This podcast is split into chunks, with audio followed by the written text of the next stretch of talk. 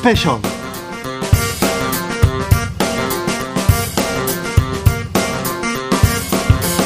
2023년 5월 6일 토요일입니다. 안녕하십니까. 주진우입니다. 토요일 이 시간은 일주일 동안 가장 중요한 일들 정리해드리는 그런 시간 갖고 있습니다.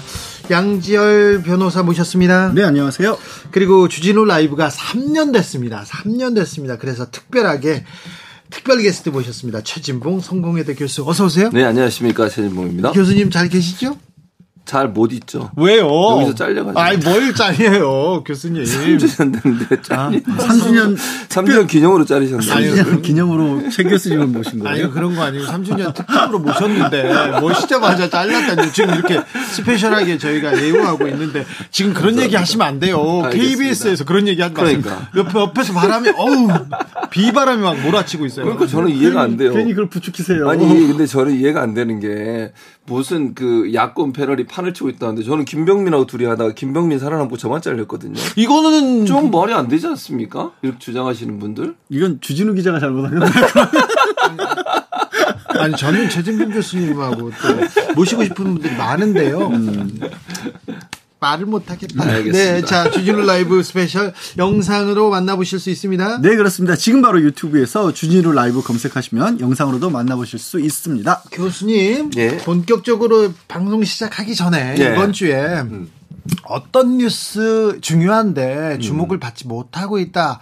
이 이슈는 꼭 다뤄야 된다. 이런 거 있습니까? 그러니까 제가 아까도 잠깐 뭐 농담 삼아 얘기를 하긴 했지만 KBS나 MBC나 이런 라디오 방송 프로그램에 대해서 예. 국민의힘 특히 이제 박성중 그 박대출. 어, 박대출 두 분이 블랙리스트 저는 블랙리스트라고 부릅니다. 그분들은 뭐 그걸 블랙리스트라고 안 부르시겠지만 아 이거 위협이거든요. 위협이죠. 아니 그러니까 어떤 뭐랄까요 방송국의 편성의 자유, 그다음에 언론의 자유 이런 부분들을 상당히 좀 침해할 수 있는 부분이기 때문에 그런 명단들을 이렇게 공개하고 또 이런 뭐 거기에 대해서 문제를 제기하는 것 자체가 사실은 어, 방송사에게는 엄청난 압박이거든요. 이 부분들이. 부분은 그 언론학과 교수기 때문에 네. 언론의 자유, 표현의 자유에 관해서 어, 수업 중에 다룰 수도 있다 이렇게 그렇죠. 생각합니다. 네. 여기서는 안 다루고 수업 시간에 다루도록 네. 하겠습니다. 어, 이명박 정부 초기에 그런 일이 있었죠. 있었습니다. 네. 어, KBS만 해도 감사원이 감사 들어오고 음. 그다음에 검찰이 압수수색 긴급 체포했는데 나중에 보니까 아무것도 아니었잖아요. 네. 음. 나중에 보니까 아무것도 아닌 게 아니라 사실은 어, 정윤주 사장한 테 기소하고 구속영장 청구했던 내용이 음.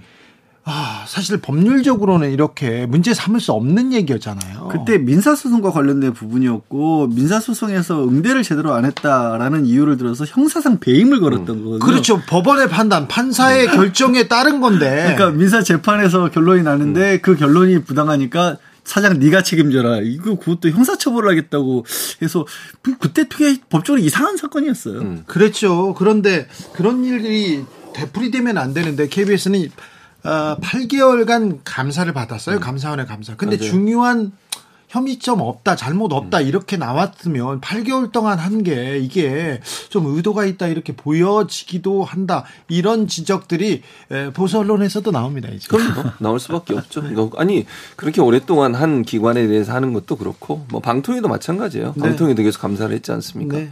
뭐 여러 가지 논란이 있습니다만 일단 여기서 말을 줄이도록 하겠습니다. 네. 말을 이렇게 줄여야 되고 조심하게 음. 하는 것 자체가 이게 언론의 자유를 침해한다. 음. 이렇게 말씀드립니다. 뭐라고 해도 저는 좀 얘기할게요. 네. 자, 양지열 변호사는요? 지난주에도 잠깐 언급하긴 했는데 그 주가 조작 SG발 음. 주가 조작 사건 있지 않습니까? 주가 조작 그거 굉장히 중요합니다. 어, 왜 그러냐면요. 예. 요즘은요. 아니 좀도둑들은 어디 가서 털어오잖아요. 어. 몇 백만 원, 몇 천만 원인데 그렇죠. 여기는 몇 백억, 몇 천억, 음. 몇 조예요. 여기 1조 모았다고 파티 자기들끼리 했다라는 얘기도 언론에서 기사로 보- 보도가 됐지 않습니까? 예, 그러니까 그 많은 돈이 움직이면서 주가를 강제로 올렸던 게 아니냐는 의심을 받고 있는데 음. 그러면 이제 아직까지 이 사건이 이제 시작이에요. 그럼 일반적으로 그 주가 조작을 모르는 상황에서 돈을 들였던 사람들도 나올 수가 있고 피해자들이 어마어마하게 나올 피해자죠. 수가 있고 말씀하신 것처럼 요즘에는 진짜 과거처럼 누가 돈 몇 돈을 뭐 집에 가서 현금도 없으니까 훔쳐가고 이런 게 문제가 아니라 현금이 없어요. 예. 거기다가 예. 현금을 안 가지고 다니잖아요. 그래 동네 깡패들, 동네 그 깡패들이 사라졌어요. 그렇죠. 왜 그러냐? 없- 없어. 예. 할수 있는 게 그러니까 이제 지금은 그리고 다들 이제 우리도 경제 수준이 올라오니까 재테크 이런 것에 많은 많은 사람들이 관심을 가지잖아요. 예전에는 주식 투자를 특별한 사람들이 했지만 이제는 그렇지 않단 말이에요. 우리 생활에 굉장히 밀접하게 있는 영역인데 어 나- 뉴스에 나오는 걸 보면 굉장히 황당합니다. 이게 임창정 씨 때문에 유명해지긴 했지만 임창정 씨를 떠나서 이제 다른 방송에서 녹취록 같은 게 나와요. 그럼 무슨 얘기를 하냐면 그 대표라는 사람이 아 우리한테 돈을 투자를 하면 여기 예를 들어서 최진문 교수님이 어, 최진문 교수 이름으로 주식 거래할 때는 최 교수님 자택이 예를 들어 일산이에요. 일산의 직원이 휴대전화를 들고 가서 그 근처에서 주식 거래를 한다는 거예요. 어. 그러면 금융위원회에서 주식 거래가 많이 이루어지면 어 이거 혹시 이 사람이 아니라 다른 사람이 한 건가 하고 들여다보면 통신 추적을 해보면 어 일산 맞네. 음. 부산에 있는 분이 하면 부산까지 우리가 직원을 보냅니다. 그렇게 뭔가 주식 거래를 했다라는 거예요. 뭔가 좀 구렸네. 뭔가 좀 잘못된 걸 알고 있었네요. 그 잘못됐다는 걸 알고 있었다는 게 뭐라고 또 그 라데표라는 사람이 얘기를 한 게 녹취록에 나오냐면 아 이거 이 어떻게 해서든지 찾아낼 수가 없습니다. 밝혀낼 수가 없습니다. 뭔가 좀 잘못된 걸 하고 있으니까 밝혀낼 수 없다 이런 얘기를 한 거 아닐까요? 그리고요, 사실 최진봉 교수님 같은 네. 분이 저명한 사람들, 인기 있는 사람들, 네. 이런 사람들이, 내 목소리도 큰 사람들이, 나 사실 이 주식 산다, 아. 나 여기 간다, 옆 아. 파티 간다, 그러면 신뢰도가 생기잖아요. 그것도- 아, 좋아요? 이렇게 따라갈 수 있어요. 저는 아직까지는 아닌데 거기까지는 아, 어쨌든 또. 그런 부분은 이제 임창정 씨 관련해서 그런 부분을 들여다봐야 되는 상황입니다. 그렇죠. 맞아요. 근데 저는 거기서 또 저는 제가 또 이제 종교인 이지 않습니까? 네. 거기서 뭐 할렐루야 아멘 이런 얘기가 나왔대. 그렇죠. 네. 그러니까 아. 임창정 씨가 얘기하면서 이 뭐 이건 종교다. 종교다. 네, 그러니까 또 아멘하고 할렐루야. 근데 그런 얘기까지 했다. 물론 뭐 임창정 씨가 직접적인 개입을 했냐 안 했냐 아직 확인된 건 아니지만 네. 여러 정황상 보면 유명인이 왜 거기를 왔겠어요. 그리고 거기서 그렇게 발언한다는 것 자체가 사실은 주식을 매매하려고 하는 사람이나 초대, 초대된 사람들한테 영향을 미칠 수밖에 없거든요. 네. 그러니까 뭐 주진우 기자가 뭐 한마디 하면 그게 영향을 미치는 거하고 똑같은 거예요. 아니. 최진봉 교수가 세지요. 왜 이러세요? 근데 저는 다른 건 모르겠는데 주식 투자는 두 분 말 듣고 안 할 겁니다. 아, 그렇죠. 하지 마세요. 저는 누구한테 얘기하지도 않아요. 저는 사실은 뭐 이런 말을 하면 그런데 덩선 이런 거 있잖아요. 저는 그래서 유행 마이너, 마이너스 선.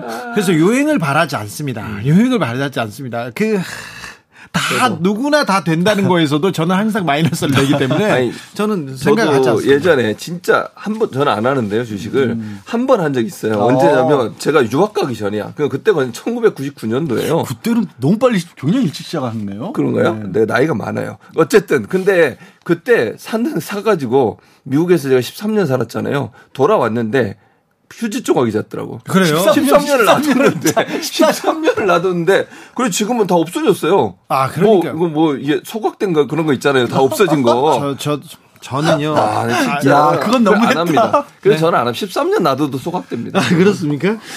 아, 이런 얘기 또 들어보면 또 가슴 아픈데, 아, 주가 조작 이런 부분은요, 뿌리 뽑아야 됩니다. 아, 그리고 철저히, 철저히. 주가 조작 의혹 사건은 좀 수사를 좀 열심히 해서 다시는 이런 일이 벌어지지 않도록 정말 고도화된 사기꾼, 고도화된 범죄자들 아닙니까? 이 화이트 칼라 범죄, 화이트 칼라 범죄라고 할 것도 없어요. 이 금융 사기범들 뿌리 뽑아야 돼요. 코인, 뭐 주가 조작 왜 수사를 안 합니까? 왜 안 해요? 강력하게 하죠. 무엇보다 대통령이 강조하고 있는 경제 또 자유시장에 있어서 최고의 해악을 금융시장이 해치는 거 아니겠습니까? 그렇죠. 주식시장은 자본주의 시장에서 가장 기본이 되는 시장이니까. 요즘 큰 도둑은 거기 있어요, 다. 그렇죠. 다 거기 있어요. 왜안 하는지. 그러니까. 아니, 그러니까 권오수 도이치모터스 주가 조작 사건 같은 경우도 다른 사람들은 다 조사하는데 네. 서면 조사 한 번 하고 다른 사람 처벌받고 지금 재판받고 있잖아요. 한 분만 안 하고 있어요. 아 그렇습니까? 누군지는 양지열 변호사가 말씀해 주시겠어요. 저는 잘 몰라요. 저도 잘 모릅니다. 네, 저는 잘 양반들이 왜 이러시는 거야, 진짜. 저는 잘 몰라요. 넘어가시죠. 자, 아, 아, 그, 본격적으로 네. 시작하기 전에. 뭘또 왜? 할렐루야, 아멘 하니까. 네. 아, 이, 저는 아, 전광훈. 정광훈 목사님. 아. 제가 전광훈 목사님한테 항상 전화를 할 때마다, 네. 목사님, 예수 믿으세요. 할렐루야. 이렇게 하면, 아멘. 이렇게 하고 끝나거든요. 목사님한테 예수 믿으라고 하세요. 네, 항상 예수를 안 그렇습니다. 믿나 보죠? 저는 한 아니요 예수 믿는 할 말은 합니다 꼭. 꼭 하는데 근데 자 정광훈 목사 얘기가 쏙 들어갔어요. 네. 그런데 그렇다고 해서 영향력이 들어가진 않은 것 같아요. 그렇죠. 정광훈 목사가 이번에 그 지금 5월 1일 근로자의 날 노동절에 그때와 관련해서도 대통령실에서 전화를 받았다는 얘기를 또 맞아요. 이것도 사실 굉장히 심각한 이거. 중요한 거지. 뉴스? 굉장히 심각한 사안이거든요. 이거 반제. 데모요. 어, 네, 반제. 민주노총을 막을 수 있는 건 목사님밖에 없다라고 대통령실에서 부탁했다라고 전 목사는 주장을 했어요. 음, 대통령실에서. 부인을 했지만, 네, 네. 근데 그런 얘기가 나왔는데 뉴스에 언급이 되고 음. 또 그럴 수도 있겠다. 아주 아주 허황되다는 생각은 안 드는 게 지금 조강 목사의 안타깝지만 대한민국 위상인 것 같아요. 그렇죠. 음. 정말 말도 안 되는 얘기여야 되는데, 오 진짜 그런 일이 있었을까? 한 번은 물어보게 되는 상황인 거죠. 이것도 해프닝으로 끝날 일은 아닙니다. 그 간에 음. 아, 이명박 박근혜 정권에서 관제데모 많았어요. 그래서 그랬었죠. 그걸 사법 처리한 사람이 윤석열 검사이기도 했잖아요. 맞습니다. 네. 네. 주진우 라이브 스페셜 본격적으로 시작합니다. 아, 국민의힘 어디로 가나 정광훈 목사만 보여요 얘기하다가 요즘은요 이분만 보입니다. 태영우만 보여요 이렇게 얘기하는데 오 각종 설화를 만들다가 갑자기 또뭐 녹취록이 나오다가 지금 어떻게 되나요? 그리고 민주당 돈봉투 의혹은요 국민의힘 이용원 그리고 대통령의 멘토로 불렸던 어, 불리기만 했지 부인은 부- 부인합니다. 김기현 어, 대표의 후원회장을 지냈던 심평 변호사와 얘기 나눠봤습니다. 국민의힘은요 잘하고 있습니까? 전 잘하고 있다고는 말씀을 좀 드리기는 좀 어려운 것 같습니다. 어, 그렇죠. 네네. 현실은 또 직시해야죠. 네, 네. 네. 그럼요. 네, 지금도 뭐 최고위원회의에서 사실 좀 실망스럽습니다. 최고위원들 계속해서 말실수에 네. 역사에 왜곡하는 데다가 여기 이제 대통령 공천 논란까지 터졌어요. 네네. 어쩌실 거예요, 이거? 근데 뭐, 대- 그, 김기현 대표가 지금 취임한 지 지금 뭐 두 달이 채 안 됐거든요. 네. 그런 부분에 있어서는 저희가 좀 지켜봐 주면 좋을 것 같고요. 네. 어떻게 보면 대표에 대한 실수보다는 최고위원회에 대한 어떤 실언들이 굉장히 좀 많았거든요. 그렇죠. 그런 실언들로 인해 가지고 대통령에 대한 어떤 기준도 저는 조금이라도 영향력이 있다고 저는 봐요. 네. 네. 맞아요. 국민의힘이 계속해서 뭐 논란, 분란 이런 걸로 대통령 지지율 많이 깎아먹었다고 생각하는 사람들 국민의힘에도 많습니다. 그러니까 오늘로만 좀 보면요. 네. 어떻게 보면 대통령이 이제 방미 일정을 마치고 오늘 오셨는데 어서 오늘, 설명하는 자리인데. 네, 오늘 이제 국무회의도 진행했고 네. 그다음에 방미 성과에 대한 어떤 국무회의에서 서- 그 설명을 또 하는 이 시점이거든요. 네. 그렇다면은 이거에 대해서 대통령이 항상 어떤 어, 정책을 펼치거나 어떤 일에 있어서는 이 우리 국민의힘에서 뒷받침을 해주는 게 일단 첫 번째 목표예요. 그렇죠. 네. 대통령실과 국민의힘하고 이렇게 얘기를 하고 그걸 또 성과를 또 설명하고 그래야죠. 네네. 그런데 불구하고 오늘 이제 가장 큰 이슈가 됐던 점, 뭐 이제 뭐 이진복 태용- 정무수석, 네, 태용호. 수석의 어떤 오관 말이었는데 저는 이거에 대해서 어 처음에 이제 이게 진실인가 이게 진짜인가라고 믿어 의심치 않았던 부분이 어떤 거냐면 이게 내부로부터 어떻게 보면 나왔잖아요. 내부에서 줬잖아요. 예, 예. 그것도 저는 저도 한 국회의원으로서 이건 도저히 있을 수 없는 일이거든요. 사실상 네네. 보면요. 예. 어떻게 이제 그 보좌진들과 어 회의를 하고 진행하는 데 있어서 보좌진의 녹취록에 의해서 또 제, 보좌진의 제보를 의해서 이런 것들이 발생됐다는 점이 굉장히 어떤 한편으로는 참 어, 어떤 유감스러운 부분이 있는데요. 또 이진복 수석의 어떤 얘기가 나왔는데 분명한 이진복 수석의 입장은 분명히 얘기를 했었고 예. 자기는 뭐 어, 한일 뭐 정상회담에서 옹호를 해달라 또는 뭐 공천 문제에 대해서 예. 그런 말을 한 적이 없다라고 분명히 입장 표명을 했고 태영 의원도 그거에 대해서는 자기가 들은 적이 없지만은 자기가 좀 과대한 어떤 생각을 좀 해서 얘기를 했다 라고 얘기를 한 것 같아요. 네, 네. 그렇게 정리를 했는데 네. 그런데 공천 개입 이거 의혹 그거 뭐 하고 있냐 이렇게 지적받을 만 하잖아요. 아닙니다.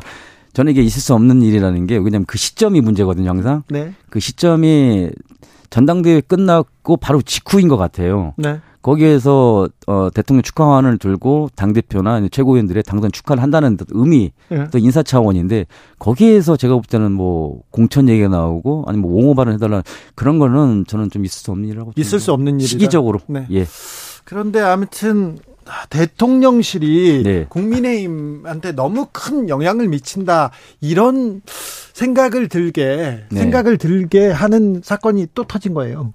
그죠? 당 대표도 최고위원도 다 윤핵관들 뭐 다 윤심으로 만들었다 얘기 나오다가 이제 공천 개입하는 거 아니냐 이런 얘기도 나오잖아요. 저는 좀 이 말을 좀 드리고 싶은 부분이 있습니다. 어떤 네. 거냐면요. 제가 이제 전당대회에 저도 이제 출마를 했을 때 내가 윤핵관이냐 아니냐라고 제가 질문을 던진 적이 있어요. 네. 제가 진정한 내가 윤핵관이라면 윤핵관으로서 한 역할은 전 1년 동안에 수행실장으로서 저는 충분히 역할은 좀 했다고 봐요. 역할을 하고 입은 닫고 있었죠. 그렇죠. 예. 네, 제안 역할에 했죠. 충실히 했거든요. 네. 예. 그리고 나서 당선되고 나서 대통령이 용산을 가셨고 나서도 저는 묵묵히 한 1년 정도는 어 언론에 나오지 않고 네, 네. 중앙에서 제 역할을 충실히 해야만이 대통령 도움이 된다라고 저는 생각을 했었어요. 네. 그렇기 때문에 1년 동안 자숙하면서 중앙 어떤 의원 정치 활동을 했거든요. 이런 사람이 과연 윤핵관이라 윤핵관의 표현이 과연 적절한가? 네. 윤핵관이 잘못된 건가?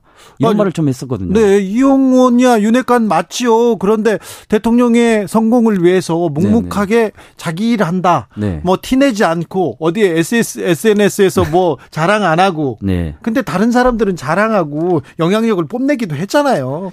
그래서 저는 윤핵관이라 프레임을 씌운 거에 대해서는 좀 어떻게 보면 잘못된 좀 생, 어, 거라고 저는 생각을 하고요. 네. 저 윤핵관이 어떻게 보면은 정말로 대선 때 좀 어떻게 큰 역할을 좀 했다고는 봐요. 네. 그런 부분에서 한 번 더 국민들께서도 다시 한 번 좀 봐주시면 좋지 않을까 생각합니다. 그렇습니다. 네. 네. 후보 시절에요. 그리고 네. 당선인 시절에 민주당에서 김건희 특검 계속 외쳤잖아요. 네. 그때 이제 대통령은 어떤 생각, 그 어떻게 말씀하시던가요?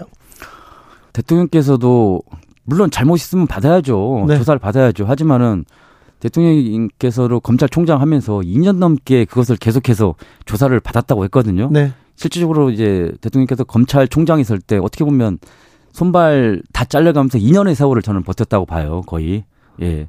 네. 그렇기 때문에 2년 동안에 수사를 했는데도 아무 증거도 그 없는데 불구하고 지금은 어떻게 보면은 다시 한번 또 우리 김건희 여사 얘기가 나왔다는 것은 그것은 어떤 좀 정치적으로 아 오히려 그게 탄압하는 거 아닐까 생각해요. 검찰 독재라고 지금 민주당에서 계속 외치고 있는데 이 네. 부분에 대해서는 어떻게 보시고 계세요? 이게 왜 검찰 독재라는 말이 좀 나왔을까라고 저도 많이 생각을 해봤어요. 음. 근데 단순히 용산에 어, 검사들이 많아서 이 검찰 독재라고 얘기하는 건가라고 그 생각을 좀 했었는데 결국은 민주당이 어떤 제가 볼 때는 뭐 거짓 선동이나 이런 대통령에 대한 프레임을 좀 하는 거 아닐까라고 저렇게 좀 판단을 합니다. 그래서 거짓 선동이다, 프레임이다. 그럼요. 네. 예. 김건희 여사는 어떤 분이십니까? 밥은 많이 챙겨주셨을 거 아니에요? 아침에 이렇게 가시면. 뭐 아침에 가시면 항상 뭐 샌드위치나 네. 이 커피나 우유나 항상 챙겨주시는 분이고요. 네. 그리고 김건희 여사님 같은 경우는 굉장히 좀, 어, 다소곳하고 온순하신 좀 분이세요. 온순해요. 네네. 네. 네. 근데 성격은 뭐지 좀, 뭐 털털할 수 있지만은 네. 원래 심성 자체가 네. 온순하시고 좀 다정하신 분이기 때문에 네. 대통령 고 내조하시고 그런 분이지 뭐 활동적이고 그러시지 않습니다. 네. 바깥에는 좀 이미지가 좀 잘못 알려졌나요? 네, 다르게, 다릅니까? 전혀 다릅니다. 어떻게? 네. 가장 좀 안타까운 부분이 뭡니까? 가장 안타까운 부분은 어떻게 보면은 어, 김건희 여사에 대해서 좀 뭐 주가 조작이나 네. 아니면 또 여러 말들이 좀 많았잖아요. 네네. 그런 말들을 지금 거의 대선 1년 내내 그런 말들 프레임이 섞였거든요. 네. 근데 대통령께서도 어, 저한테 좀 어, 뭐 미안한 감정으로 김건희 여사의 부분에 대해서 얘기를 하세요. 네. 나를 안 만났으면은 네. 나를 안 만났으면은 편안하게 좀 살 수 있었던 어떤 부분인데 나를 네. 만나서 참 굉장히 고생했다라는 네. 말씀을 좀 가끔 하시거든요. 네. 그런 부분에 있어서는 어떻게 보면은 김건희 여사님께서도 어, 항상 또 서로 간에 미안한 마음을 좀 가지고 계시죠. 아, 그렇습니까? 네네. 아, 윤석열 1년, 음, 국민들이 배신당한 씁쓸함 느낄 것 같다. 아직도 비전 보여주지 못하고 있다. 이렇게 생각하는 분들 많습니다. 변호사님도 그렇게 비슷한 어, 견해를 이렇게 내셨는데요. 원인이 뭐라고 생각하십니까? 뭐 윤석열 정부가 열심히 어, 하기는 하는데 그 결과가 뭐 신통찮죠. 네.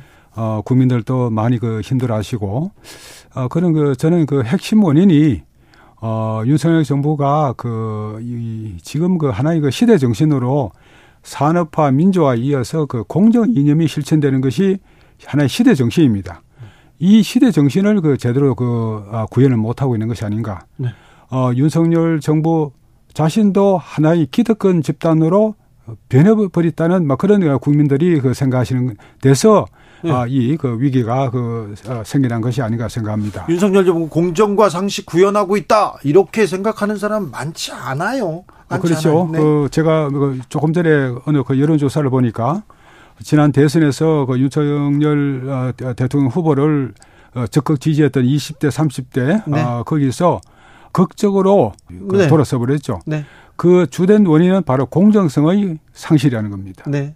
뭐 이런 점을 그 윤석열 정부가 뼈아프게 새겨들어야 할 것이라고 생각합니다. 그렇죠. 뼈아프게 새겨들어야 되는데 잘못하고 있다 비판하면 네. 이거 또 가짜 뉴스다 얘기하고 또 반대를 위한 반대만 한다 이렇게 생각하시는 것 같아요. 예. 그죠? 좀 들어야 되는데 그런 생각합니다. 대통령 저 미국 순방은 어떻게 보셨어요? 어, 뭐그 미국 순방 아주 그 잘 하신 거죠. 네. 어, 뭐 미국 순방해서 별로 그 성과가 없다고 자꾸 뭐 어떤 분은 그런 말씀하시는데 요번에 그 윤 대통령의 미국 순방은 주된 목적이 안보 강화입니다. 네. 어, 그 점에서 우리가 그 워싱턴 그 선언을 이끌어내고 또 그 핵그 그, 그 협의 어, 그 그룹을 예. 어, 장, 어, 신설하고 한 것은 대단한 성과죠. 지금 그, 그 제가 한 가지 뭐 그 일화를 아, 얘기를 그 말씀을 드리자면은 예. 어, 제가 며칠 전에 그 김일성 대학의 교수를 하시고 예. 어, 하시는 그 어떤 그 호주인을 그 만나서 제가 물어봤습니다. 네. 과연 그 북한의 그 핵 위협이 현실적이냐 실제적이냐 그렇게 말하니까 그분은 뜻밖에도 저는 막 그 동족하게 핵을 사용하지 않을 것이라는 그런 어 전제로 제가 그 여쭤본 것인데 그분은 어, 사용할 것이다는 거죠. 구체적으로 말합니다. 가미가제 특공대식으로 그 북한 군인이 평택이나 포항에 그럴 수도 핵, 있다. 어, 핵 배낭을 메고 그 서버 스스로 그 터뜨리면은 반경 2, 2km 이내가 잿더미로 된답니다. 그, 그런 방법을 쓸 가능성이 다분하다는 겁니다. 이런 그 북한의 핵 위협에 대해서 어, 대비해서 우리가 아, 요번에 어, 미국의 그 확실한 어, 보장 조치를 끌어낸 것은 대단한 성과죠. 대단한 성과입니까? 좀 예. 미흡하진 않았습니까? 그 이상 가는 그 해관보의 그 어, 보장을 우리가 어떻게 받겠습니까? 아, 그렇죠. 예. 한미 정상회담에 대해서 대단한 성과다 이렇게 음. 얘기했는데 외국 언론하고는 얘기도 많이 하고 그랬는데 음. 우리나라 언론에도 음. 그리고 우리나라 야당에도 이렇게 좀 설명하는 기회를 가자, 가지면 만약에 우리가 설명하겠다 가서 얘기하겠다 음. 이렇게 모양새만 갖춰도 국민들이 오 좀 달라졌다 소통하겠다 이렇게 생각할 텐데요. 음. 뭐 아직은 모르죠. 그윤 음. 대통령께서 뭐 조만간 어, 야당 지도자들 그 만나서 어, 그렇게 말씀하시는 그 기회가 오기를 저는 기다리고 있습니다. 그렇죠. 원내대표만 만나겠다고 합니다. 이재명 대표 말고. 좀 아쉽죠. 좀 아쉽습니까? 예. 변호사님이 보기에도 예. 이재명 대표한테 손을 내밀고 예. 그 얘기하면 좋을 음, 텐데 음, 음. 그렇죠. 아쉽습니까? 자 도어 스태핑 때 얘기 도어 스태핑이 부활할 거라는 얘기도 나오는데 예. 이 부분은 어떻게 생각하시는지요? 어, 저는 그 도어 스태핑은 그, 어, 다분히 좀 위험성을 갖고 있다고 생각합니다. 네. 어, 과거 이태리의 그, 그, 저, 어, 마키아벨리가 예. 어, 군주론에서 이런 말을 했죠. 그 국가의 그 지도자는 절대 야보해서는 안 된다. 네. 지금 그, 그 도어 스태핑을 그 중단하는 그 계기가 되는 그 미국, 어, 저, 어, MBC의 기자가 스리파, 네. 어, 그를 끌고 네. 그 대통령에게 막 고함 치듯이 그 질문을 하고 하는 것은 그것은 그 바로 거기에 해당되는 것이 아닌가. 이런 위험성을 항상 안고 있는 것이니까 도 스태핑을 만약에 재개하시더라도 그런 위험성을 좀 제거를 하는 어, 조치가 있어야 되지 않겠습니까? 예. 어, 김건희 여사가 그 순방 기간에도 광폭 행보를 했다 이런 보도가 나왔어요. 그런데 예. 민주당에서 김민석 정책위원장이 이 예.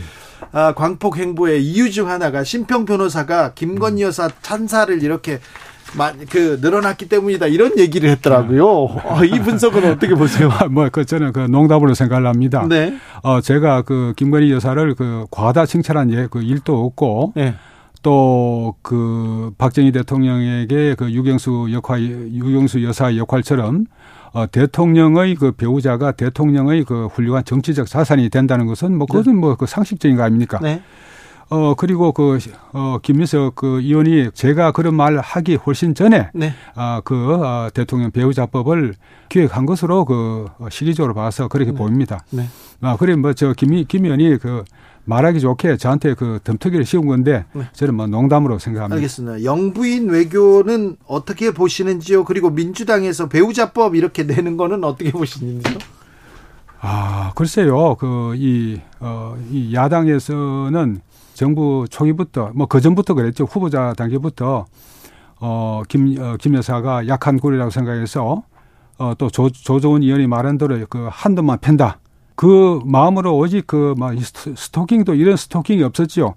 김건희 여사를 지금까지 괴롭혀 그, 어, 왔습니다. 네. 아, 너무 과다한 거죠. 왜그 대통령 배우자, 배우자 법을 지금까지 그, 어, 없이도 잘 지내왔는데 김건희 여사의 그 발목을 잡기 위해서 그런 어, 법을 만든다고 하면은 어, 어, 너무 지나친 처사가 아닌가 생각합니다. 네. 주진우 라이브. 태영호 의원은 어떻게 될 것 같아요?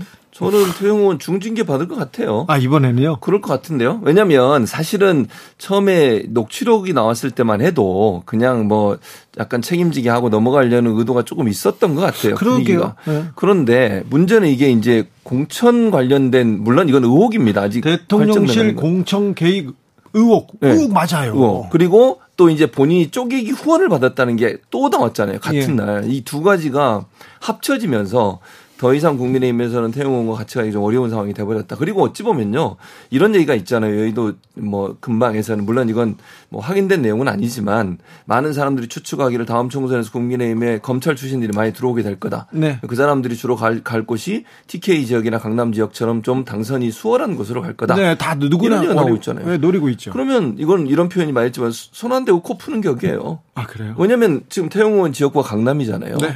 그 지역구에서 일부에서 흘러나오는 얘기는 뭐 이것도 설입니다만 파주나 이런 쪽으로 좀 가라고 얘기가 나온 것으로 들려지는데 네. 그렇다고 하면 그 지역을 나오게 만드는 일은 사실 본인이 반대하면 어려울 수 있거든요. 지역구 지역위원 당협위원장 하고 있고 본인이 예. 지역구 의원인데 네. 그걸 나가라 이렇게 하기가 좀 어려운데 이번 기회에 아예 그냥 날릴 수 있는 상황이 됐다고 보여진다는 거죠. 그래서 물론 태용 의원의 잘못 그건 뭐 정말 비판받아 맞다고 저는 국회의원 사퇴할 정도의 문제라고 생각하고요. 국민의힘은 이번 기회에 아예 태용 의원하고 손절하고 갈 가능성도 있다. 물론 이제 우려된 지점은 하나 있어요. 태용 의원이 그럼 나중에 요 사안에 대해서 얘기하지 않을까에 대한 두려움이 있을 거예요. 아, 그래서 그걸 어떻게 처리하느냐 이 문제. 최신봉 교수님, 네. 아, 전국을 누른 것 같은데 뭔 태영호? 최고가 녹취로. 태영호 맞다. 최고가 최근에 논란이 거듭될수록 예. 적극적으로 말을. 적극적으로 어. 말을 하면서 돌파했거든요. 그렇죠. 아 그렇게도 그거, 그게 약간 이제 대통령실이나 국민의힘에서 부담이 될 거예요. 네. 그 딜이 들어가지 않을까 하는 생각도 개인적으로 아, 있습니다. 딜이요? 예. 태용호 최고가 도대체 왜 그랬을까? 음. 그러니까 뭐 잇따른 설화라고 얘기했던 뭐 JMS를 빗대서 네. 그게 민주당을 공격을 한다거나 아니면 제주 사상과 관련해서 뭐 특히 김구 선생과 관련해서 정말 대한민국으로서는 용납할 수 없는 얘기들을 왜 저렇게 강하게 한 번도 또 언론에서 지적을 해도 양보도 안 했다. 이런 왜 그랬을까 배경에 대해서 여러 가지 추측들이 나옵니다. 근데 그 중에서 이른바 흔히 태용호 의원이 생각하기에는 이게 뭐 국민의힘 내부에서도 일정 정도 목소리가 있는데 나서서 말을 못하는 사람들이 있으니까 총대 맨다는 심정으로 나왔던 게 아닌가. 네. 예, 그래서 내가 총대 메고 나왔고 나 이렇게 얘기하게 된 배경에는 어떤 사람들이 있다는 건 니네 잘 알면서 왜 나를 건드려. 아 그렇죠. 그러니까 지금 최 교수님 말씀하신 걸로 이어진다면 혹시 중징계로 갔을 경우 태영호 최고위원이 사실은 뭐 그렇지. 대통령실은 아니더라도 니네 다 같이 이런 얘기 하지 않았어 이러고 나와버리면 골치 아파진다는 거죠. 한일 정상회담 때 그 국민들 자존심 상해요. 그러면서 반대 여론 높았을 때 그때 무리수를 던져가면서도 태용호 최고위원이 대통령실을 방어한 것도 맞잖아요. 그러니까 그 왜 그랬을까 하는 거죠. 왜 그랬을까. 아 그렇군요. 그럼 나는 사실은 진짜 당을 위한답시고 내가 총대 맸는데 이제 와서 나를 버리냐? 이렇게 돌별을 할 수도 있다라는 거죠. 이게 뭐 아무튼- 지금 워낙 이해가 안 가니까 나오는 여러 가지 네. 말들입니다, 사실은. 국민의힘 최고위원인데도 공천 아직 좀, 좀 불안한가 봐요. 계속 그렇게 계속 얘기를 하는 걸 보면. 김재원 최고도 같이 이렇게 징계될까요? 그럴 가능성이 높다고 봐요. 김재원 최고는 정광훈 목사와 또 연관이 돼 있잖아요. 그러니까 이게 정광훈 야, 목사는 정광훈 목사. 보수의 핵심이에요. 핵심이에요. 아, 진짜.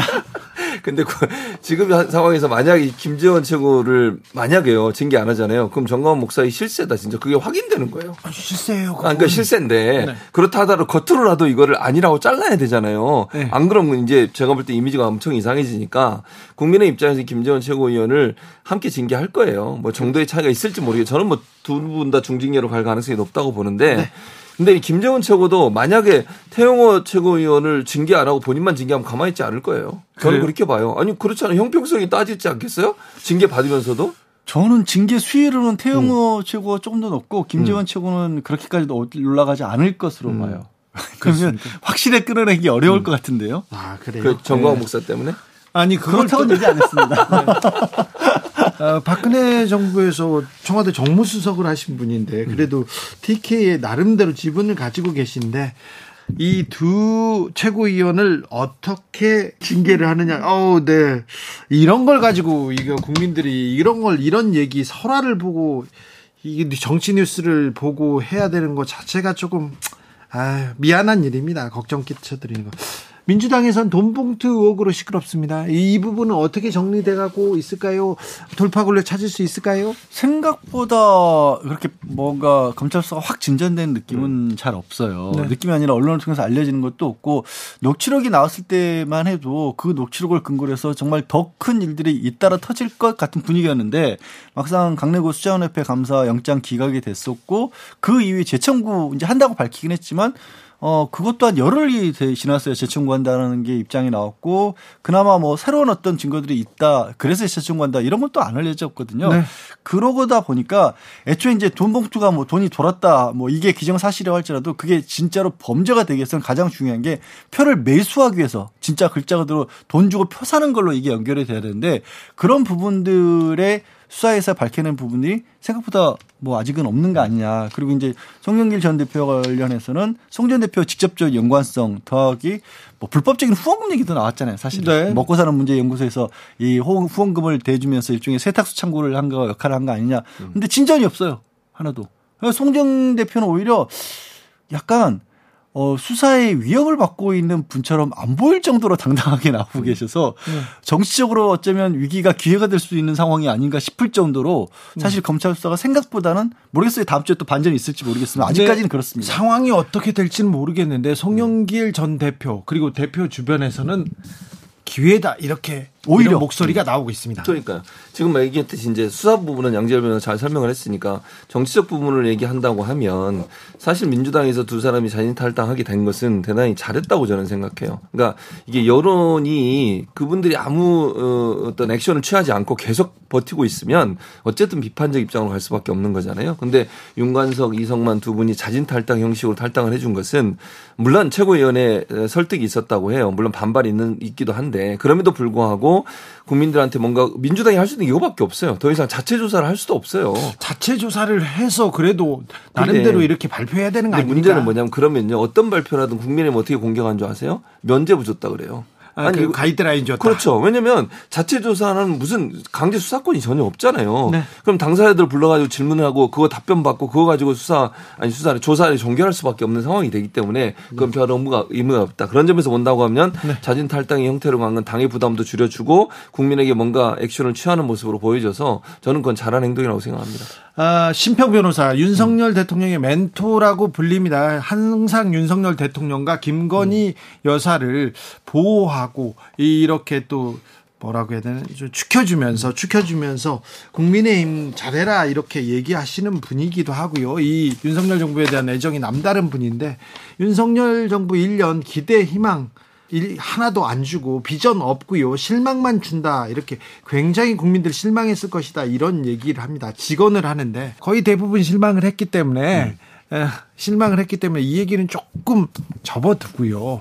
근데 심평 변호사가 항상 인터뷰마다 조국 전 장관 얘기를 꺼냅니다. 저는 그 부분이 잘 이해가 안 가요. 뭔가 어, 좀 뜬금없다라는 그런 생각이 든다 할까요? 말씀하신 것처럼 윤석열 정부에 굉장히 가깝게 지원을 하고 뭐 여러 가지 인터뷰에서도 그 부분에서 본인이 뭐 아픈 소리 할 때도 있고 좋은 소리 할 때도 있으셨지만 요즘에 아픈 소리를 많이 하지만 조국 전 장관은 특별한 연관 관계가 없는 분이거든요. 그리고 윤석열 정부에 대해서 윤석열 전- 대통령이 뭐 지금은 아니라고 하죠. 멘토라고 하는 자- 자체는 윤석열 대통령을 딱 떠올리면 가장 많이 언급되는 분이 조국 전 장관인데 그리고 지금 개판도 끝나지 않았는데 무슨 뜬금없이 1년밖에 안 남은 총선 얘기를 왜 조국 전 장관을 거론하는 걸까요? 저는 이 의도가 그렇게 객관적을 기로 보이지도 않고 왜 그런지 사실 이해는 잘 안 갑니다. 아주 오래 전에 주진우 라이브에 심평 변호사가 나와서 조국 전 장관이 대선 제목이다 막 이런 얘기를 하니까 조국 전 장관이 아 그분 왜 그러신지 모르겠다고 왜 그러신지 모르겠다고 얘기를 했어요. 제가 심평 변호사한테 그 얘기를 전했어요. 전혀 생각이 없는 분이고 그냥 연구하겠다는 분입니다. 이렇게 얘기를 했는데 또 다른 데 가서 하더라고요. 맞아요. 그렇죠. 정치적 의도가 있다고 저는 봐요. 의도가요? 정치적 의도. 그건 뭐냐면 조국 전 장관은 사실 아직까지 정치에 뭐 어, 들어올 생각이 없는 것 같아요. 제- 제가 볼 땐 그런데 지금 뭐 전혀 이슈가 될 이유가 없는데 조국, 조국 전 장관을 자꾸 띄우는 이유는 공격의 빌미와 이슈거리를 던지는 거예요. 그러니까 소위 얘기하면 민주당이나 진보 세력에 대한 비판적 입장을 갖고 있는 분들 입장에서는 네. 또 조국이 정치를 해? 이러면서 예전에 그 이미지를 갖고 와서 또 공격을 하겠죠. 예. 지금 재판을 받고 있고 부인도 재판 받고 계시고 이러잖아요. 네. 그런 상황에서 뭐 청년들을 대상으로 젊은 층을 대상으로 예전에 있었던 그 이미지를 또 만들어내려고 한다고 저는 봐요. 그러니까 저는 이게 심평 변호사가 무슨 의도로 그렇게 했는지를 뭐, 뭐 진심은 모르겠지만 정치적으로 분석을 해보면 뜬금없이 이런 얘기를 던지는 이유는 사실은 이렇게 열악한 그러니까 여론이나 이런 걸로 봐서는 이 상황에서 뭔가 이런 표현이 맞을지 모르겠지만 공격의 대상 빌미를 주는 하나의 이슈를 만들어내려는 의도가 있지 않나는 생각이 든다는 거예요. 보수 언론이 특별히 그렇습니다. 그런데 언론이 조국 전 장관 가족에 대한 기사를 너무 많이 쓰잖아요. 그렇죠. 자, 잊혀질 수 있는 내용들, 사소한 것들, 예를 들어서 그냥 개인적으로 사실은 조국 전 장관이 계속 북콘서트를 하고 있는데 그 북, 북콘서트를 하는데 책의 내용도 정치권하고는 상관이 없는 내용들이거든요. 아니 근데 조국 전 장관 보도까지는 그렇다 쳐요. 딸이 어디를 갔네 그런 쓸 필요가 보도가 SNS에 글 올린 것까지 다 쓰잖아요. 메인 기사에 나오잖아요. 그러니까 지금 그런 부분은 지금 최 교수님 말씀하신 것처럼 어찌 보면 이제 흠집 내기 일부러 떼워 띄워서 흠집 내기 하는 거죠. 가만히 있는데 사실은 아니 그 30대 젊은이가 SNS 하는 걸 가지고 왜 이런 걸 하고 있냐 이렇게 말을 해버리면 가만히 죽은 데 집에만 있어요. 알겠습니다. 아, 그런 또 의도가 있, 있다. 네, 그런 분석이군요. 여러분께서는 지금 주진우 라이브 스페셜을 듣고 계십니다. 주진우 라이브 스페셜. 한미 정상회담 끝났습니다. 그런데 한일 정상회담 바로 이어지고요. 한미일 정상회담이 있고요. G7 다 숨가쁜 외교 레이스에 돌입했습니다. 윤석열 대통령의 외교 행보는 어떤지 지금은 글로벌 시대에서 김종대, 문희정 두 분과 이야기 나눴습니다. 윤 대통령의 방미 성과 짧게 듣고 가겠습니다. 김종대 전 의원. 예, 분명히 예고편은 블록버스터였거든요. 네. 그 장대한 스케일에 그 아주 강한 스펙타클 이런 네. 어떤 거에서 한국형 핵공유라든가 네. 뭐 사이버 정보 동맹이라든가 이런 게 예고편에 많았어요. 네. 근데 보니까 멜로더라고. 멜로예요? 어, 본편을 보니까 네, 달달했어요. 뭐 핵공유라든가 노래, 뭐 노래만 불- 노래 정보. 동맹 이런 거 없고 네. 예, 그러다 보니까 예고편하고 본편이 달라요. 이번에 정상회담이 네. 그렇다고 실망할 필요 없습니다. 박수 받고 또 노래하고 그러면서 이제 그 또 존경과 신뢰의 마음을 다졌지 않습니까? 비핵화에 대해서는 또, 또 이렇게 한, 한 번 이렇게 강조한 것 같아서 저는 다행이다 이렇게 생각하고 예, 있습니다. 그래서 저도 어제 뭐 TV 토론 나가서 그렇게 얘기했어요. 이건 국민 통합을 시킨 그 정상회담이다. 여야가 이제 안보 정책이 같아졌어요. 아, 국, 비슷해졌어요. 아, 국민의힘이 어떻게 앞으로 전술핵 배치 핵무장 얘기합니까? 그 네. 얘기 못하면 여야 차이가 없다고요. 문희정 선생님. 네, 저는 그냥 제가 지금까지 본 그 어느 정상회담보다 음. 정말 친교의 정상회담을 음. 봤다. 그것도 중요하잖아요. 어, 그럼요. 아주 네. 중요합니다. 그래서 어, 정말 이렇게 말랑말랑한 정상회담은 제 생애 처음일 거, 처음이자 마지막이 아닐까라는 생각을 해봤습니다. 네. 경제 성과는 조금 미약하지만 그래도 안보적으로는 많은 얘기를 했다 이런 얘기는 계속 나오던데요. 예, 이제 안보에 대한 성과는 이건 앞으로 지켜봐야 됩니다. 이번에 그, 어, 저기, 분기별로 한 번씩 만나는 차관복급의 그핵 협의 그룹이 있지 않습니까? 네. 사실 이건 본질이 아닙니다. 거기서 뭘 만들어내는가가 본질인 것이죠. 네. 예, 핵에 대해서 협의를 했으면 앞으로 확장 억제를 수행하는 이제 전담 부대를 만들고 그 수단과 방법, 그 다음에 이걸 작전 계획화할 수 있느냐. 원래 국민의힘 주장은 그거였어요. 작년 대선 때. 그래서 핵계획을 공유하는 거를 작전 계획화 해야 된다. 이런 주장들을 했는데 이게 안 나오면은 그냥 협의하고 마는 겁니다. 야, 아, 그러면 이건 뭐 기존에 있던 협의체하고도 다를 바가 없는 거예요. 자, 그런데 이 협의체가 성과를 내려면 어, 다른 그 다른 단계의 그 실행 그룹이 나와야 되겠네요. 아, 그렇습니다. 그러니까 모름지기 군대란 어, 작전 계획을 수립하고 네. 그 교리를 연구해서 네. 전시에 어떻게 싸우겠다고 하는 수단을 갖고 있는 겁니다. 그런데 이제 협의만 하게 되면 그걸 담당 어, 다- 담보하는 건 아니에요. 네. 그러면 협의를 해서 그래서 so what 어떻게 된다는 것까지가 이제 결과로 나와야 되는데 이건 지켜봐야 될 일이죠. 자, 지켜보겠습니다. 성과가 이렇게 결실을 맺는 지 좀 지켜보겠습니다.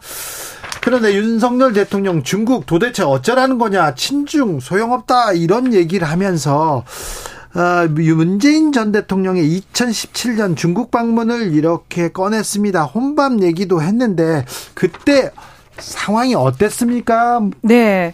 그때 3박 4일간 네. 어, 그 정상회담을 위한 방문을 하면서 당시에 14일 날 그러니까 첫날 시진핑 국가주석하고 만찬을 했고요. 그 다음 다음 날 시주석의 그 복심이라고 하는 그 당시 2인자였습니다. 천민월 충칭시 당서기와 오찬을 가졌습니다. 네. 그리고 그 당시 총리였던 리커창하고도 회담을 60분간 했어요. 그러니까 우리가 생각하는 얻을 수 있는 모든 것들 그, 그 당시 사드 이후로 굉장히 경색된 관계들을 풀 수 있는 모든 이벤트들은 다 벌어졌었거든요. 그런데 이게 우리나라에서는 어떻게 된 게 이것보다 혼밥이라고. 혼밥이라고, 예. 아니 여덟 끼 그러니까 열끼 중에 어떻게 여덟 끼를 혼밥을 하냐 두 끼만 같이 먹었냐라고 얘기를 해가지고 저는 그 당시에 조금 놀랬던 게 뭐냐면은 아. 이- 이 사람들이 보는 시선 자체가 정상회담에 있어서 과연 밥을 몇 번 같이 먹느냐가 제일 핵심인가라는 생각을 했어요. 한 번도 그런 생각을 해본 적이 없었거든요. 왜냐하면 밥이라는 건 말 그대로 친교회를 위해서 먹는 거잖아요. 근데 정상회담이 제가 앞서서 말씀드린 것처럼 이번에는 정말 친해 보였다. 예, 친교를 위해서 밥도 같이 드신 것 같고, 예. 그래서 자꾸 그쪽으로 따져보시는 건가? 친교가 핵심이라서 자꾸 밥 몇 끼 먹었나 이것만 따져보시는 건가라는 의구심이 들었습니다. 밥은 핵심이 아니죠. 김정대 의원님? 네, 이 부분에 대해서는 그 한 가지 당시 상황을 좀 들여다볼 게 있는 게 문재인 대통령한테 중국이 기존의 사드 정책을 번복해달라고 굉장히 압박을 가할 때입니다. 네. 사실은 저도 이때 중국을 자주 갔는데 네. 사람들이 절 놔주질 않아요. 호텔, 계속 그런 얘기하고요. 네, 호텔 방까지 찾아와 가지고 문재인 대통령의 그 저 결단이 필요합니다. 이제는 사드에 대한 정책을 조금 바꿔달라. 문재인 정부 초기였는데 예, 이거에 중국이 총력을 기울일 때입니다. 그러니까 그 서먹서먹한 게 저는 있었다고 봐요. 당시에 이번에 윤석열 대통령이 일본 갔을 때하고 똑같은 겁니다. 이번에 일본 갔을 때 윤석열 대통령이 과연 갈 수 있느냐, 왜 이래 빨리 가냐, 뭐 말들이 많았는데 그때 문재인 대통령이 중국 갈 때가 그랬던 거예요. 예. 그래가지고 이번에 어려운 방문이었네요. 예, 윤석열 대통령에 대해서 일본 측의 홀대도 만만치 않았던 게 대부분 밥을 안 사줬다가 아니고 이제 뭐 청구서 내밀고 그 다음에 이제 그 각종의 어떤 비사를 언론 플레이하고 이러면서 굉장히 우리를 많이 괴롭히면서 물에 나머지 반컵을 안 채워줬잖아요. 예. 사실은 문재인 대통령도 똑같은 상황에서 중국을 간 거예요. 아하. 어, 중국이 지금 사드 때문에 완전히 한 반중 반한 분위기가 이게 그 고조돼 있는 시기에서 이제는 이걸 정상화하겠다고 그때 그간 거란 말입니다. 네. 그러다 보면 왜 불편함이 없겠습니까? 저쪽에서도 아주 그 직설적으로 사드 얘기했고 또 그러다 보면은 만나가지고 여러 가지가 이런 어떤 그 상황이 있었기 때문에 이 저기 당시 정상회담에서의 밥을 몇 끼 먹었느냐가 아니고 네, 네. 이런 문제가 어떻게 풀렸냐. 그래서 사드 삼불 원칙이 나오고 이렇게 된 거예요. 알겠습니다. 밥을 뭐 한 번에 두 끼도 먹 두 번도 먹는 그런 수도 있고 아 뭐두 두 번밖에 안 먹을 수도 있고 그런데 아무튼 밥이 문제가 아니라 성과가 중요하죠. 그런데 기시다 후미오 일본 총리가 7일부터 한국에 옵니다. 자, 셔틀 외교 복원된다고 하는데 첫 번째 한일 정상회담 아, 사실은 좀 자존심 상한다. 그리고 우리 너무 퍼주고 하나도 얻지 못했다. 이런 평가도 있었는데 이번 정상회담은 어떨 것 같습니까? 아, 저는 사실 굉장히 놀랐습니다. 아, 왜 이렇게 빨리 오지? 예. 사실 지난 3월에 한일 정상회담 끝나고 나서 모든 언론 보도는 올해 하반기쯤 답방할 거다. 또는 빠르면 여름쯤 올 거다. 이런 기사들이 많이 쏟아졌거든요. 네. 근데 지금 채 두 달도 안 됐어요. 그런데 이제 이렇게 빨리 오는 게 저는 한미 정상회담의 효과가 아닌가 조금 조심스럽긴 합니다만. 효과입니까? 예. 그러니까 일단은 그 윤석열 대통령이 사실 일본보다 훨씬 앞질러 나갔어요. 중국에 대해서도 그렇고 또 러시아 군사 지원 지금 일본도 끙끙 알면서 해야 돼 말아야 돼 이러고 있는데 우리는 포탄 50만 발 화끈하게 줘버렸지 않습니까? 그러니까 이런 부분들 보면은 어느 날 생각지도 못하게 한국이 어, 옆 차선으로 일본을 추월해 버린 거예요. 그러니까 이런 부분에서는 정책 조율이 급해졌다고 저는 판단이 들어요. 이게 무슨 조율이냐? 사실은 자기네와 같은 생각을 하는 건 반갑겠지만 또 너무 앞서가도 곤란합니다. 이렇게 되면은 지금 일본이 중국하고는 굉장히 마쿠 해결 잘하고 있어요. 또 일본하고 중국 무역액 안 줄어들고 있거든요. 그러니까 인도 태평양 전략 이렇게 겉으로는 외치지만 중국하고 협력을 잘 하고 있는데 이럴 때 한국은 무역이 줄어드는 걸 감소하면서 그러면서 막 내지르는 스타일일 때 사실은 걱정도 생겼을 거다. 어, 일본보다도 더 앞질 나가니까. 네. 이런 부분도 있고 해서 조금 급해진 게 아닌가 하는 생각도 들어요. 한일 정상회담. 네. 네. 한미일 그 공조 강화 이야기가 한미 정상회담에서 나왔잖아요. 네. 사실은 여기서 미국이 더 크게 압박을 넣었다라고 생각을 하거든요. 그, 조- 조 바이든 대통령이 윤석열 대통령 만났는데 일본한테 양보해줘서 관계 개선해줘서 감사합니다. 고맙다라고 어, 그 얘기했죠. 나왔잖아요. 그러니까요. 그러니까 음. 일본 입장이 사실은 미국 민주당 정부는 대대로 오바마 때도 똑같았어요. 사실 미국하고 일본이 굉장히 밀착해가지고 한국을 부록으로 끼워넣는 방식의 외교를 했었단 말이죠. 미국이 압박했죠 한국을. 당연합니다. 그때도. 지금도 똑같은 상황이 또 벌어진 거예요. 자, 근데 한국이 넙죽 엎드리는 상황이 돼버리니까 일본한테 얼른 사인을 준 거예요. 야, 빨리 가서 나머지 딱 처리해. 왜? 자, 지금 5월 중순이면은 히로시마에서 G7 정상회의 열리잖아요. 여기서 분명히 또 한미의 정상 셋이서 만납니다. 자, 만나면은 우리가 늘 그 안에서 얘기될 의제들 미리 다 다 얘기된 상태에서 거기서는 그냥 꺼내놓고 사인만 하고 얘기만 그냥 꺼내놓는 거잖아요.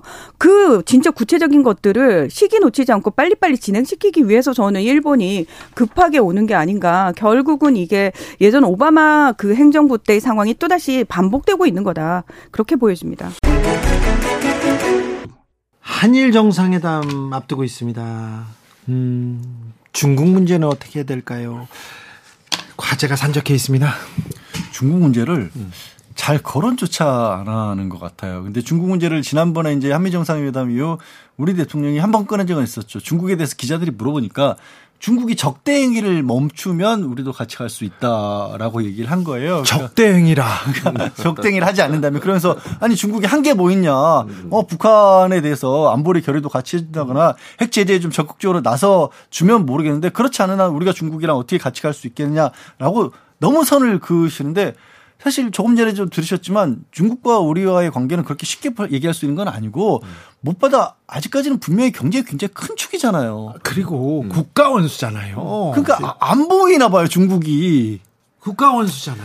아니 안 보이는지 애써 무시하는지 잘 모르겠어요. 그러니까 무슨 말이냐면 너무 중요하잖아요. 중국이라는 나라는 물론 안보적으로 우리가 한, 한미 동맹을 하는 그걸 반대하는 사람 누가 있겠습니까? 아, 그렇죠. 어느 누구도 반대하지 네네. 않아요. 그러나 외교라고 하는 것은 실리 외교, 모든 나라가 다 실리 외교를 하는 겁니다. 미국도 우리나라와의 관계에서 만약 본인들이 손해 본다 우리나라를 뭐 이게 계속 지지할까요? 저는 그렇지 않다고 생각해요. 그럼요. 다 이해관계가 있으니까 우리를 지지하고 뭐 주한미군도 주둔하고 이러는 거거든요. 근데 중국은 우리에게 수출이나 수입이나 이런 부분에서 가장 중요한 나라이고 네. 또이 북한의 비핵화나 북한과의 관계 개선에서 중요한 역할을 할 수 있는 나라잖아요. 네, 네. 그럼 그 나라 좋은 관계를 형성하는 것은 대단히 중요한 문제예요. 네. 그리고 양측의 균형, 미국과 중국의 균형을 균형성을 이루면 서 우리가 외교를 하는 것은 우리의 실리를 챙기는데 대단히 중요한 건데 지금 보세요. 윤석열 대통령이 취임하신 이후에 대 중국 무역 수지가 계속 적자예요. 네. 이런 상황이 계속되고 있는데도 뭐 나물나라 하고 이게 네. 뭐 중요하냐 중요한 건 미국과의 안보 동맹이다 이렇게 얘기해 버리면 국민이 먹고 사는 문제는 어떻게 할 건데요? 그렇죠. 아 근데 안보 문제에서도 그래요. 이 중국이나 러시아 쪽의 입장 변화들을 좀 살펴보면 어 중국도 북한의 핵에 대해서는 굉장히 부정적이었고 자제시키려고 했어요. 그렇죠. 말렸어요. 말렸어. 근데 우리 이제 이 정부 출범 이후 특히 일본이 뭐저 자국적인 군대를 가지고 일본도 미사일 방어 시스템을 갖춰야 된다. 거기에 대해서 우리 대통령이 아니 일본도 자기 나라 방어하기 위해서는 해야 되는 거 아니냐 이런 식으로 나오면서 일본과 중국은 또 군사적으로 굉장히 또 서로 긴장 관계잖아요. 중국의 입장이 슬슬 바뀌기 시작합니다. 어 그럼 북한도 그런 방위해야 될 거 아니야. 니네가 나오지. 그렇게 나오면 이렇게 나오죠. 러시아도 당장 어떻게 바뀌냐면 우크라이나에 대해서 뭐 무기 지원이 가능할 수 있다는 식의 얘기를 하니까 러시아에서 당장 그럼 우리 북한 도와줄래 이렇게 나오거든요. 그러니까 경제뿐만 아니라 안보에도 사실 도움이 안 되고 있는 것 같아요. 한일 정상회담 여러 얘기를 합니다. 그런데 하루, 하루 저녁에 밥을 두 번이나 먹고 오므라이스 또 먹었다 이런 얘기도 하고 뭐 원샷 했다 그런 얘기도 나오는데 저는 홀대 받았다고 생각해요. 왜 그러냐면 우리는 성의를 보이고 우리는 예의를 보이고 우리는 다 모든 걸 감수해서 줬는데 일본에서 화답하지 않았어요. 성의 보이지 않았어요. 이게 홀대죠. 그 이거 홀대죠. 밥, 밥 주는 게 홀대, 아니, 그러니까 밥 먹어주는 게 칭찬받을 일이 아니에요. 아니, 그러면 이런 생각을 해봐야 돼요. 다, 이런, 이런 표현 많이, 다 뺏어가면서 밥만 사줘. 그게 좋은 겁니까? 아니 그리고 그것도 안 좋은데 나는 우리 대통령이 갔는데 오므라이스 주더라고. 나 기분 나쁘더라고요. 오, 자기가 좋아해서 줬다는 거 아니에요? 아니 좋아해도 나는 최진봉 교수가 일본에 갔어 갔어 제, 제 친한 친구가 왜 교수님 왔으니까 네가 밥 좀 한번 이렇게 잘 모셔라 이렇게 했는데 오므라이스. 사줘 기분 야, 이- 나쁘네. 이렇게 나오죠 기분 나쁘네, 진짜. 자 밥이 문제가 아니라 그렇죠. 이번에는 진정성 있는 사과 그리고 음. 아, 현실 인식 그리고 또 존중 이런 게 필요한데 아, 한일 정상회담에서 어떤 얘기가 나올지 외교 아, 지금 외교 전쟁의 시기인데 이 외교에서 어떤 성과를 거둘지 좀 지켜보겠습니다. 자, 다음 주 신문 한번 돗자리 펴볼까요? 신문 일면 주인공은 누가 됩니까? 양절 변호사 좀 기시다요. 계시다요? 네. 기시다 총리가 7일 오니까 내일이 내일이죠. 네. 내일 오면 와서 잘하건 와서 못하건 기시다의. 입에 어, 주목을 할 수밖에 좀 없는데 성의를 보여야죠. 일본은 저는 딱히 기대 안 해요, 솔직히. 아니 호쿠시마 오염수에 관해서 그리고 독도에 관해서 그리고 또 과거사 문제에 대해서 아니 적어도 어느 정도 성의는 보여야죠. 독도 우리 전용기 의원이 갔다는 이유로 있을 수 없는 일이라고 항의했는데 뭘 하겠어요.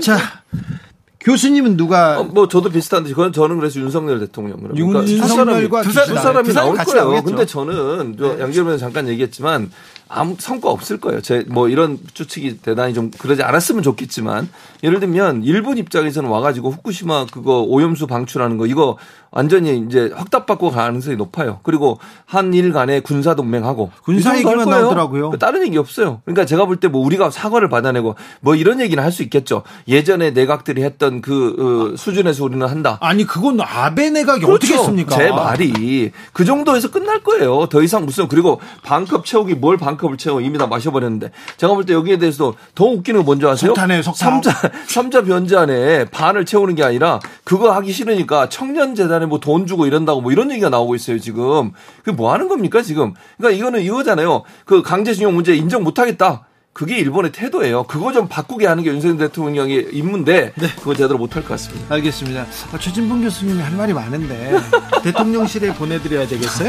자, 저를요? 주진우 라이브 스페셜 여기서 인사드리겠습니다. 양지열 변호사, 최진봉 성공회대 교수 감사합니다. 네, 감사합니다. 저는 다음 주 월요일 오후 5시 5분에 돌아오겠습니다. 지금까지 주진우였습니다.